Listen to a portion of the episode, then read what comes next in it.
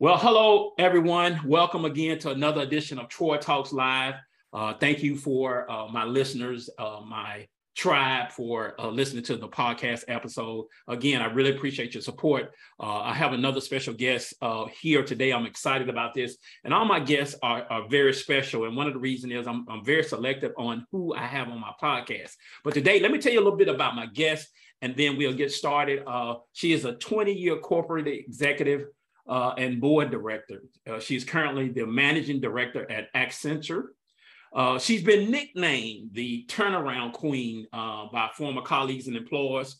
Uh, she typically inspires and empowers her teammates in leading psychological turnarounds, which are as much about changing mindsets as it is about restoring uh, and growing revenues. And that's very important there, mindset over money. So make sure we'll, we'll hopefully we'll get to cover that.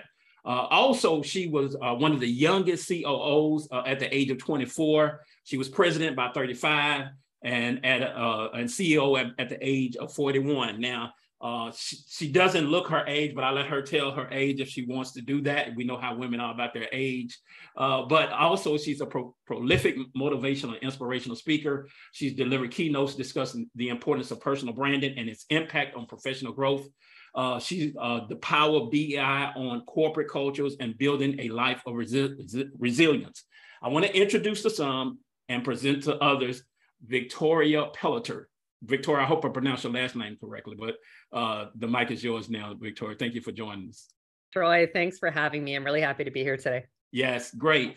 So, uh, Victoria, uh, we had our discussion, and uh, or our pre-interview. And one of the things that uh, we didn't really get to cover, but I want you to start from this point: the childhood trauma, your experience as a child, and how it has helped you to get where you are now. Yeah, it's something I, I wouldn't have shared so openly probably 10 or 15 years ago, but I've leaned into it greatly now as I coach and mentor others and I talk about my personal and professional both stumblings um, and lessons I've learned, the things I wish my 20 something year old self would have known. Mm-hmm. And I can't do that without talking about my early beginnings. It is truly what's informed me and drives me forward. So I'm born to a drug addicted teenage mother who was extremely abusive to me and in and out of care. Thankfully, I was removed from her care and I was adopted. So I am a, I'm fortunate that way. Uh, but that, you know, caused this great fear of rejection uh, and loss. And I was also, although one would hope it would be a fairy tale from there, I was, um, you know, adopted, although by, you know, loving parents, socioeconomically not well off. My mom was a secretary, my dad a, a school janitor. Mm-hmm. And then significant trauma from there, whether it was sort of being ostracized for hitting my height um, at a very and growth at a very very early age by you know 10 i was taller than my teacher um, mm-hmm. extremely well developed you know i was raped in my teens on and on and on and so that all of those things are what's driven me forward to control the thing that i could control which was really actually initially to do with work and how i showed up and i performed and also this unstoppable um, mantra that I have and the recognition that I've chosen to chosen to say there's no excuses, right? We choose how to respond to what happens to us. So there's a bit of it. So okay, so abusive mother, teen abusive teenage mother, uh, and then raped and also adopted. Now, did you have any abuse with your adopted family, or it was just the social economical challenges that you had? Well, I had a relatively absent father who was not an amazing human to my mother uh, and somewhat absent. And my mother was an amazing, amazing woman. Mm-hmm. Uh, and for me, you know, family are those that raised you. Julie is my biological mother who, mm-hmm. you know, passed away from all of her drug use. Uh, and my mom is the woman that raised me. Now, it was uh, somewhat tough because she wasn't diagnosed until I was in my late teens as being manic depressive. Okay. challenging. So although I graduated high school at 16, chose to stay at college locally so that I could live at home and save money. Um, I ended up moving out uh, immediately afterwards just because of the challenge with her mental mm-hmm. health diagnosis. Um, but fortunately, no further physical abuse from my parents. Okay. Okay. So 16, you move out the house, you go to college. Uh, so I assume four years in college, you 19 or 20? Correct. Correct. Right. So, so how did you get from a college graduate 20 and four years later you become a COO? Tell us about that journey. How did you get there? Because you know, uh, uh, many of us, you know, we so some people got masters and doctors and are not a CEO. So tell us about that journey. Well, I, I think there was a, a, multitude of things. So, Troy, okay. I started working at age 11. I worked in okay. a hair salon, you know, sort of all the administrative kind of not so fun tasks and sweeping the floor and doing laundry and, um, you know, making appointments and taking cash. And then I moved into, you know, retail uh, at 14 or 15 and became assistant manager by 16 i was working two job uh, like two jobs while i was in school. So i you know managed medical facilities ensuring all the doctors got paid and i stayed and did that for years. I was a whiz at doing on the computer early like very early adopter to technology. And then when i was in university i worked for a bank in their contact center because it allowed great it was open 24 7 so great flexibility around the hours to work around my my school schedule. Okay. and within six months i got promoted mm-hmm. and uh, into a leadership role and continued to progress and progress. That was one part of it. Two is I performed really well in the role. And so I'm always, again, the thing I said I could control. And three, I took advantage of the um, education that was available through the bank. So I got my securities license. So I ended up leading a discount brokerage call center environment. So when I got a knock, you know, on my door for the COO role, it was a stretch for them to hire me no doubt about it. I had you know strong operations experience but in that role i stepped into not only was i leading delivery contact centers and operations i had technology i had hr i had sales i had mar- everything except finance. Uh, but they wanted me because i had been running large scale call center operations for financial services companies who were their largest clients. So they i had tick tick tick in the box of many of those items okay. um, and a strong work ethic and confidence quite frankly when i showed up. Now uh, uh, victoria uh, since you caught my when you get to talk you caught my attention. So securities license. Which securities license did you have? I um, i ended up with both my so I'm originally from Canada. So at the time I was in um, in uh, Toronto, okay. and I have my Canadian mutual funds license first, and then I got the Canadian securities license to sell the rest of the securities as well. Okay, okay. Now in the U.S., uh, uh, stockbroker series 7 i had that license. It's not an easy test uh, uh, to, to, to take. So I, so that's the reason why i brought that up. I see i knew about it. Yeah. yeah it wasn't it wasn't back back right. then either the canadian yeah. version. Right. Uh, so work ethic um, and also leadership technology and uh, you took advantage of uh, education and licenses you got a 24 year old now coming, well, let's say 21 year old now coming out of college. From your experience and what you've accomplished, what advice would you give them to help them? We're not saying that they're going to be a COO. I don't think that's something that's happened rarely, but what could they do? What tips would you give them to, to taking advantage of the opportunities that's presented before them?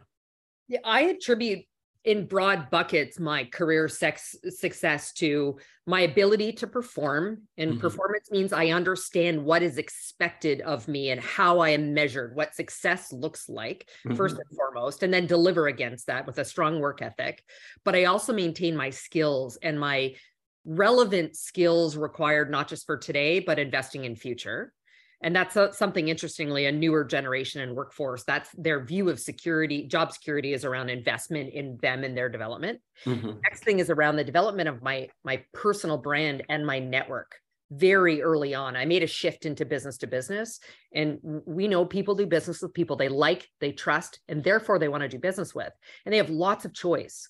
So not only did i need to perform well and my team need to deliver I needed to differentiate them and me as their leader. So I built a very curated that brand that I am more than my COO title. I am a strong leader who builds great culture, who focuses on DE and I, and I have all of these other passions. And I'm this well-rounded, rounded, whole individual person who wants to have a great impact.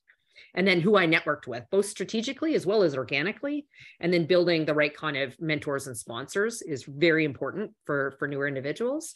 And then also, I'd say this whole notion of creating, you know, boundaries. Um, they call it quiet quitting, which, which for me is just another wor- word for, you know, the creation of boundaries and delivering but understanding what you're prepared to do to gain a gain a, a, better life integration between you know work and personal all right I got notes. I'm jotting notes for those that are listening in. So because she's hit on three things, and I just don't know if we're gonna have the time on, on it. So I'm jotting notes.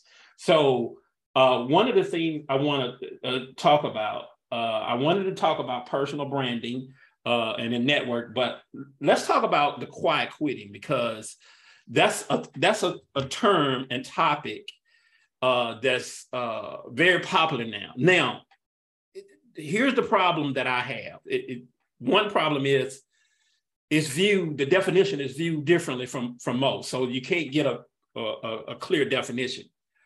However, some people say that, uh, and, and I'll let you elaborate on your view of this, uh, uh, Victoria. Some people say that uh, uh, you know basically you should go beyond the call of duty. Now you mentioned about work work work ethic. Okay, so you got to go beyond the call of duty. But then there's the other school of thought is you contracted me and my obligation is to do a do a job and I get paid to do that job. Should I do more that I'm not compensated or am I not fulfilling the obligation because you expect me to go over and beyond but I'm doing what I'm contract contracted or obligated to do. What is your view on this quiet quitting? well, so I think, you know, quiet quitting, I mean, great for media headlines as um, now there's also quiet firing, um, which right. I hate that one as well. I, and I think it's been around for, for forever in called different things. So I think there could be sort of this strategic nature of people who don't want to do certain mm. tasks or activities so they pretend to not be good at it or whatever and mm-hmm. hopefully it gets assigned assigned to others that's one two the other word it's more commonly called is disengagement and so people who don't like the role they do they're not happy with the company the culture whatever. And so they choose not to as you say you know this call of duty go above and beyond. And then there's the third piece, which is the more the one that sort of come out of the pandemic, which is people recognizing that they're reassessing whether they want to hustle hard all the time mm-hmm. and, or do they want to create some stronger boundaries between the two. So i think quiet quitting can describe any one of those kind of three areas or dynamics mm-hmm.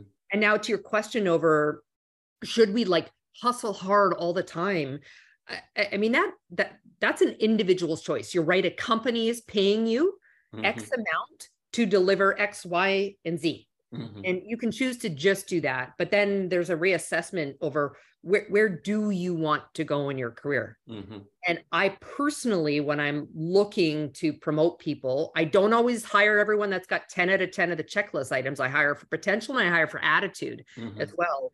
And knowing that when the time is tough and clients demand and i'm in a b2b environment so sometimes we are at the whim of clients who want things when they want it and we cannot always say no and manage their expectations and so when a time like that comes that you know we're going to go above and beyond although if you work for the right leader then they're going to ask that but they're going to take care of you at a later point mm-hmm. right you know around take some extra yeah. time do this i recognize what you did. And so there's a trade-off but also for those who have aspirations to grow higher and higher and i'll tell you you know the the larger salaries that come with these c-suite type roles come with in many many many long hours too. Yeah.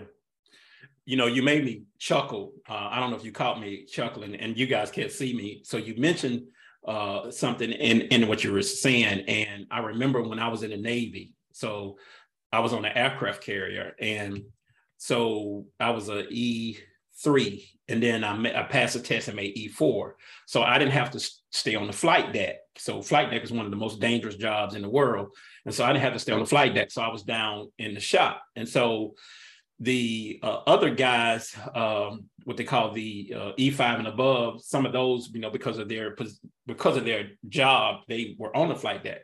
So they said, "Well, since you down here, Hope, we want you to make the coffee. And I said, Well, I'm not a coffee maker and I don't drink coffee. And they kept insisting on me making the coffee. And I said, Okay, I'll make the coffee. And so normally it's two cups. I think I put four cups in there.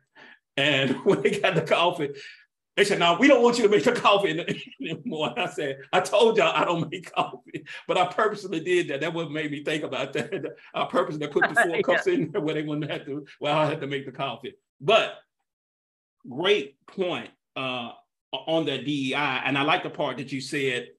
Uh, if you have great leadership, the great leadership will recognize that you went over and beyond, and then they will also, because they care about you, not just the productivity, they care about you as a person.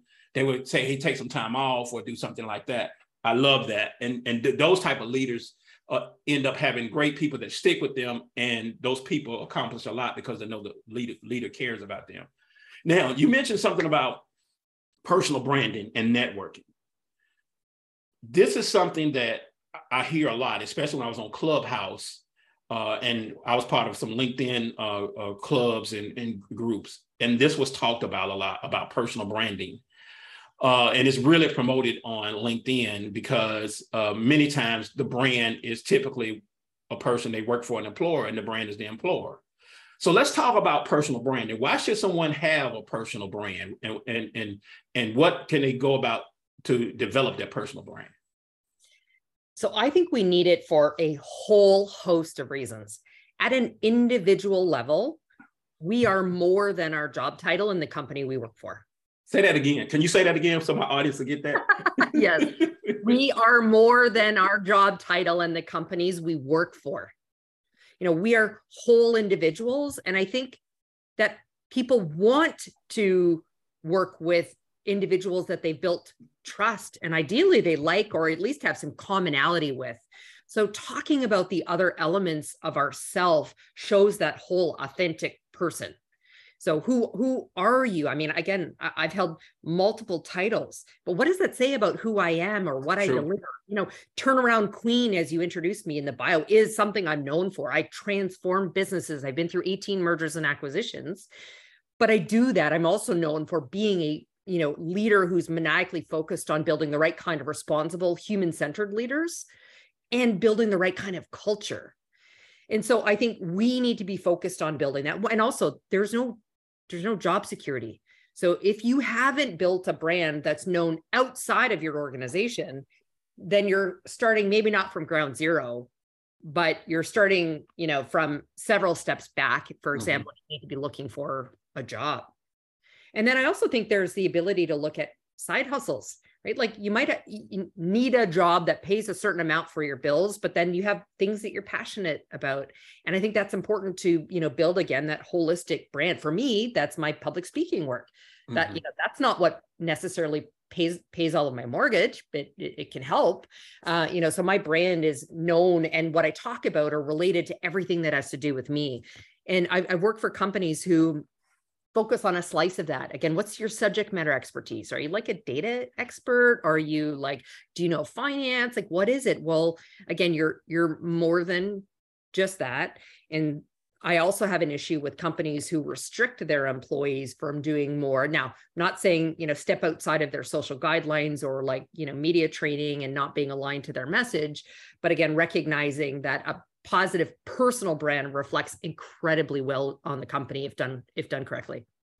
So uh, now this is one of the things that I want to say. If, if my audience are listening and uh, and they're and and Victoria, uh, she's a managing uh, director at Accenture. Uh, uh, that what type of company is that? Because I want I'm, I'm, want to add something here. We are a massive organization with over 700,000 employees worldwide, management consulting, technology, outsourcing. Okay. I've heard of the name, I just didn't know exactly uh, what it is. But here's what I like about, and you you guys didn't catch it, because I was going to ask the question, and she mentioned about side hustle. So what Victoria is telling people is, if if people work for her, she encouraged you to have something outside of work, particularly if it's a side hustle or something that you're passionate about, because we're not one dimensional uh, we are multidimensional and we have passions and, and things, and a side hustle is a key. And so, one of the things you want to ask or you can't ask your company, ask it discreetly, does a company have objection if a person has a side hustle outside of the job? Now, if it's a conflict, I can understand that. But some companies don't even want you to have a side hustle outside of the job. But Victoria's telling her she's open to that. So if you ever uh, want to uh, look for a job or want to work for her, you'll know she's open for that. Uh, but I, but Victoria, you know, you, are right. You know about you know that personal branding, building that brand for people to know who you are, and not just your job. And like you said, if it's time for you to look for a job or an opportunity, people know you as whatever your personal uh, brand is. So I, I, really, really appreciate that. Um, the next thing I got, I jotted down, uh, is I want to deal with. Uh, she mentioned DEI, uh, diversity, uh, inclusion uh, initiatives, and this is something that I we hear a lot. Uh, it's a big thing on LinkedIn, but uh, this is an area that uh, she really works in. She's really passionate about, and she made a statement uh, that uh, I want her to mention that statement, and then we're going to go from there. Remember that statement that that that you said about having privilege. You mean? Yes, yes, that's it. Yes, yeah. It's so. Um, well, so I'll address the privilege question. Um, the you, you know when I I acknowledge that though I am in um, I have been the only many times, uh, whether that's the only woman at the table at that first COO role. I was the youngest by at least two decades, being part of the LGBT community more broadly. And so I'm used to it. But I always come at it recognizing my the great privilege that I have to be born Caucasian and in North America. Not something, a black man. Um, I have an advantage being a white person in North America, generally, given everything we've seen from a social unrest standpoint, or being born in North America. When I look at, you know, whether it's African countries or sorry, UK, Ukraine right now, right? Like there's privilege that I have. So as mm-hmm. much as I may have experienced some, you know, uh, um, hatred for a variety of reasons, or to be marginalized as a woman or other reasons, I, I always want to recognize that I have privilege, and I would hope that everyone would be able to do the same, even if they're in one of these marginalized groups. Now, Victoria, I'm gonna I'm gonna stick to privilege just a little bit. So, with privilege, uh, we know that you're speaking from a, Caucasian standpoint, and we know that sometimes women are disadvantaged uh, as because of being a female. But why do people get triggered when someone says, hey, you privileged? Why, why, why is it that some people get triggered? Um, yeah, I think there's there's potentially just a sort of a mis misnomer around it, and uh, I think it's I, I think the word itself can be abused sometimes, and so just a lack of understanding of what what it means, quite frankly. Yeah. So, with that being said, I, I came across this on LinkedIn, and I want to get your view um, and, and I just want to get your, your, your point of view. This is still talking about privilege. Someone said that a white person, many times, not all the times, get hired on potential, and black people get hired on experience. You're shaking your heads. Is that I'm, I'm nodding with you 100%. There's also data that proves that white sounding names versus African American names get more interviews. Okay. Uh, why, and, why, you're seeing technology and things yeah. try and create blinded interviewing, resume screening, et cetera, because it's one the bias exists. Yeah. 100%. Now people argue with that. I remember when I used to teach a Sunday school class, I used to teach a, and it was the ages was 16 to 19. And I told them, I said, look, if you have children, I said, uh, uh, you know, you get married, have children, name them names that will not put them at a disadvantage if they send in a resume. That some of them couldn't understand it, and that's the reason why I told them because the bias is because somebody see a name and they automatically assume who it is. Now it could be a rare occasion, it could be wrong because I've done interview and I looked at the name and I said, oh. Uh, this person appear to be an, an African American come in and they're not, you know, but it's rare. But most of the time we're, we're accurate on that. So there are biases on that. Tell us about the DEI tell us what how you your role uh, how you operate in it and uh, what's happening in uh, America. Again, I, am on LinkedIn heavily, so I see it a lot. So let's talk about this DEI uh, concept. Yeah. So this this passion of mine and my advocacy stems out of two things: my my own personal experience, one, but two that working in the outsourcing industry is not typically the destination. It might be new immigrants to the country come in, or mm-hmm. in your in between jobs. And so trying so one i was leading a very very diverse workforce but trying to keep them engaged and productive and want to be there as long as possible i needed to create an environment in which the, you know it was not only great culture but one in which they felt included they felt belonging. So a lot of people are saying d e i and b the sense of belonging. And so the recognition for me i wasn't just doing it because it was the right thing to do period and moving the needle forward around diversity but it's actually amazing for business in terms of again employee engagement retention of employees productivity of employees. It's actually shown that a more diverse workforce creates greater innovation within the organizations as a whole. So it's the right thing to do for business. Uh, so i've been involved for decades and 10 or 15 years ago is when formalized employee or business resource groups were stood up for the different you know groups or mm-hmm. categories. Women people of color interfaith, LGBT, you name it. So I've been involved in it in many of those programs.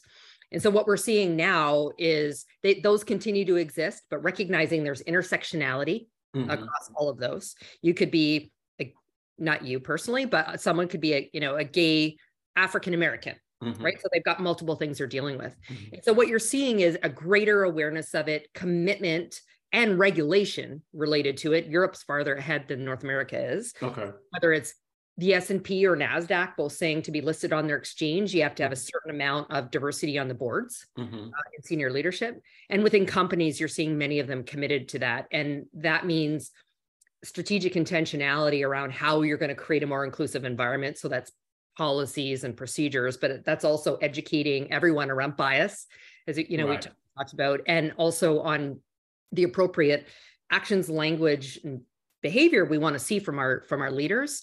And then in many cases depending on the size of the organization the use of technology to help support in some of these things. So we talked about blinded resumes and the name you know issue looking only at skills uh, versus other elements to even some video um, uh, that that blurs you know the the faces so that at least a hiring manager can have a score to make decisions.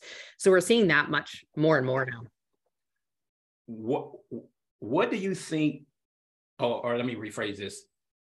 What do you see the biggest mistakes that companies make in implementing DEI? I see the focus on hiring diverse talent, but not solving for how quickly they exit out the back door.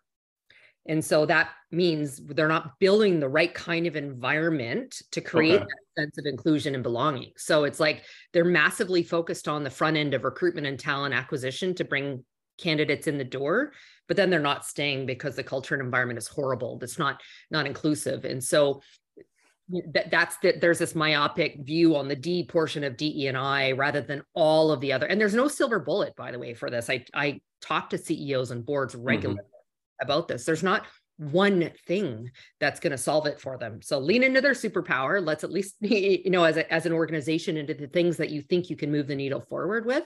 But ultimately, it's not just hiring.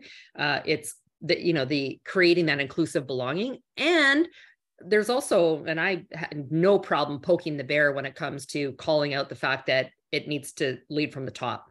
Yeah. So board CEOs and their direct reports need to look like the kind of workforce that they're trying to build and in the communities that they reside in.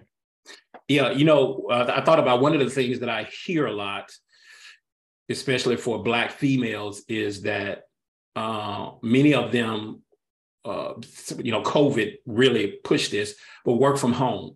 Uh, it's a big, uh, there's a big push. A lot of companies want people to come back to, to the office and so a lot of times black females, especially if they're in tech, they love working from home because they said they deal with a lot of microaggressions. And you mentioned it about the, the culture, the environment is not conducive. So so I guess what what you're seeing is they hiring on the front end, but it's not enough within the company to create a culture that makes them feel safe. Is that what I'm hearing? Yeah, or it makes them feel safe, makes them feel confident and comfortable to show up as their whole selves. I, mm-hmm. you know, had a number of black women, women on my team and lots of conversation with other leaders and sharing their experience who mm-hmm. you know were tired of, of the the commentary that would be told about if they decided to change their weave or do something different with their hair when they came in. Mm-hmm. So there's that.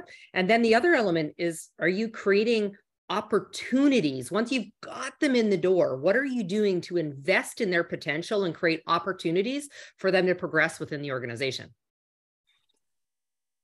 now let me ask you this creating opportunities what is the challenge that these companies have in creating these opportunities? Is, is it that they just don't look at them for leadership or promotion? Uh, uh, what do you what from your experience? What what did you find? Uh, it's yes, they're not considered for um, promotion opportunities. Mm-hmm. In part, some of this will go back to the network you've built. You know, so Mm-hmm. people are doing business with people they like and they trust and oftentimes they're known or referred to them and so this is why people need to be not only organically networking but strategically getting outside of that comfort zone to meet mm-hmm. other people and so if they're not known if someone's not advocating for them personally when they're not in the room for those opportunities and so i think more and more companies need to start looking at many companies use what's called a, a nine box rating system mm-hmm. where you look at you know your how are you performing against your potential and mm-hmm. so you mm-hmm. look at that and map that back to the diversity in the organizations. And I'm tired of sitting on Fishbowl or Glassdoor or wherever, but Fishbowl in particular, and hearing people, white men, gripe about how there's only opportunities for women and people of color right now. They're disadvantaged because they're marrying this the, the rating system with diversity metrics. Well, if you're not intentional, then the needle's not going to move. At in the U.S. right now, it's going to be another 60 years before women are at parity with men in the workforce. Wow, that's huge. So, so let me make sure I understand what you just said. This last point. So, on these uh, sites, the white men are complaining that the focus is on minorities, and they're they feel they feel that they're being left out and forgotten about. Is am I understanding that? Am I is what I'm hearing? Sadly, this is what I am reading on these boards, and it just infuriates me because I'm like, how how long have you white men had the advantage over right. yeah, right? Yeah, right and it's funny that you said that because i've had this conversation we've had a discussion about affirmative action and i said and i said this i said it is true with affirmative actions that if it's required and certain quotas have to be fulfilled that there may be some uh, positions that uh, a qualified white male typically may not get. I said that, that's true. I said, but if you look at it, either way, somebody loses. If you don't get the quotas, uh, give the opportunity to the people that do have the qualification and minorities, somebody who's maybe a white male may not have a qualification get. I said, but if, if people would do what's right and what's fair, you wouldn't have to have a law in place. And that's where the problem comes in. Somebody ends up losing because people don't always do what's right and fair sad to say that. Agree, agree. And this is where I struggle with there's this that movement over the last number of years uh, to, you know, tie compensation for executives or leaders in particular to diversity metrics and moving the needle forward. And for me, it bothers me because I don't want to have to pay people for doing the right thing. Right. However, recognize that people's compensation and these incentives drive behavior. So at the same time, if that's what's going to be necessary, then great. And one of the things I loved, Arvind, uh, so I work for um, IBM previously, and Arvind, um, as he stepped up into the CEO role, succeeding Ginny when she retired, he tied executive compensation you know into a portion of our compensation was tied into improving our diversity overall. Again love hate with that but ultimately yeah. needed to move the needle forward then that was likely going to be one way to do it. Wow well, uh, Victoria, you know, again, like I said, we could go a few uh, hours on many of these topics uh, because I, I, I, a lot of them I'm, I'm interested and have passion. Uh, but uh, we try to keep this uh, podcast at a certain length, and we're coming up on that. before we wrap up, give us some final thoughts on anything you want to share, any tip. now, Victoria, you have a book too, right? I do. I, uh, you, you got you, you got to. So now I asked you. I said, "Is anything you want me to mention?" so make sure you mention about the book. Okay, go ahead. Final thoughts and mention the about book, the book. The book is um, called Unstoppable Changemakers Daring to Make a Difference. And so I share some of my story and lessons, and that weaves its way into the public speaking. So if there's an ask for your audience, yes, you can go on my website and buy the book, but also please refer me broadly for um, speaking engagements when they're looking for uh, from a career leadership coaching or motivational speaker. What is one of the biggest lessons that a person can uh, glean out of the book? Oh, or two, it may be two. So for me, we all have choice. You know, mm-hmm. I am not a fatalist. Stuff is going to happen to us. Obstacles and adversities are going to, you know, come our way, but how we choose to respond and pick ourselves up and be resilient is in our hands.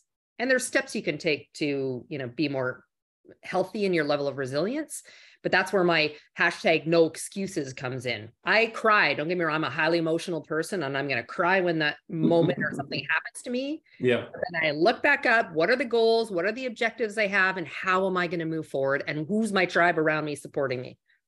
So if, if, if what I'm hearing you, uh, uh, what you're saying is it's okay to get emotional uh, if something happened to you that uh, affects you you know uh, it's, it's you don't have to act like you're superman or superwoman. It's okay to get emotional but don't let it keep you down you know uh, hold your head up and then continue to move forward. Is that what i'm hearing? Exactly. Uh, y'all heard that that lesson that lesson right there is is a million dollars right there. Because uh, you can you can you can you can uh, experience the the emotion uh, but don't let it stop you. Keep going. Make no excuses. Uh, now, Victoria, tell the people how they can find you, how, where they can connect with you at. So you can Google me. I'm like most of probably the first 10 pages. But as you said, Troy, I'm like LinkedIn, I'm all over there. And then I also have a personal website where all the articles I post and, and whatnot sit there, which is victoria pelletier.com. And I'm sure it'll be in your in your podcast notes so people can look up the spelling yes, of that. Definitely, definitely. And I don't know if we're connected on LinkedIn.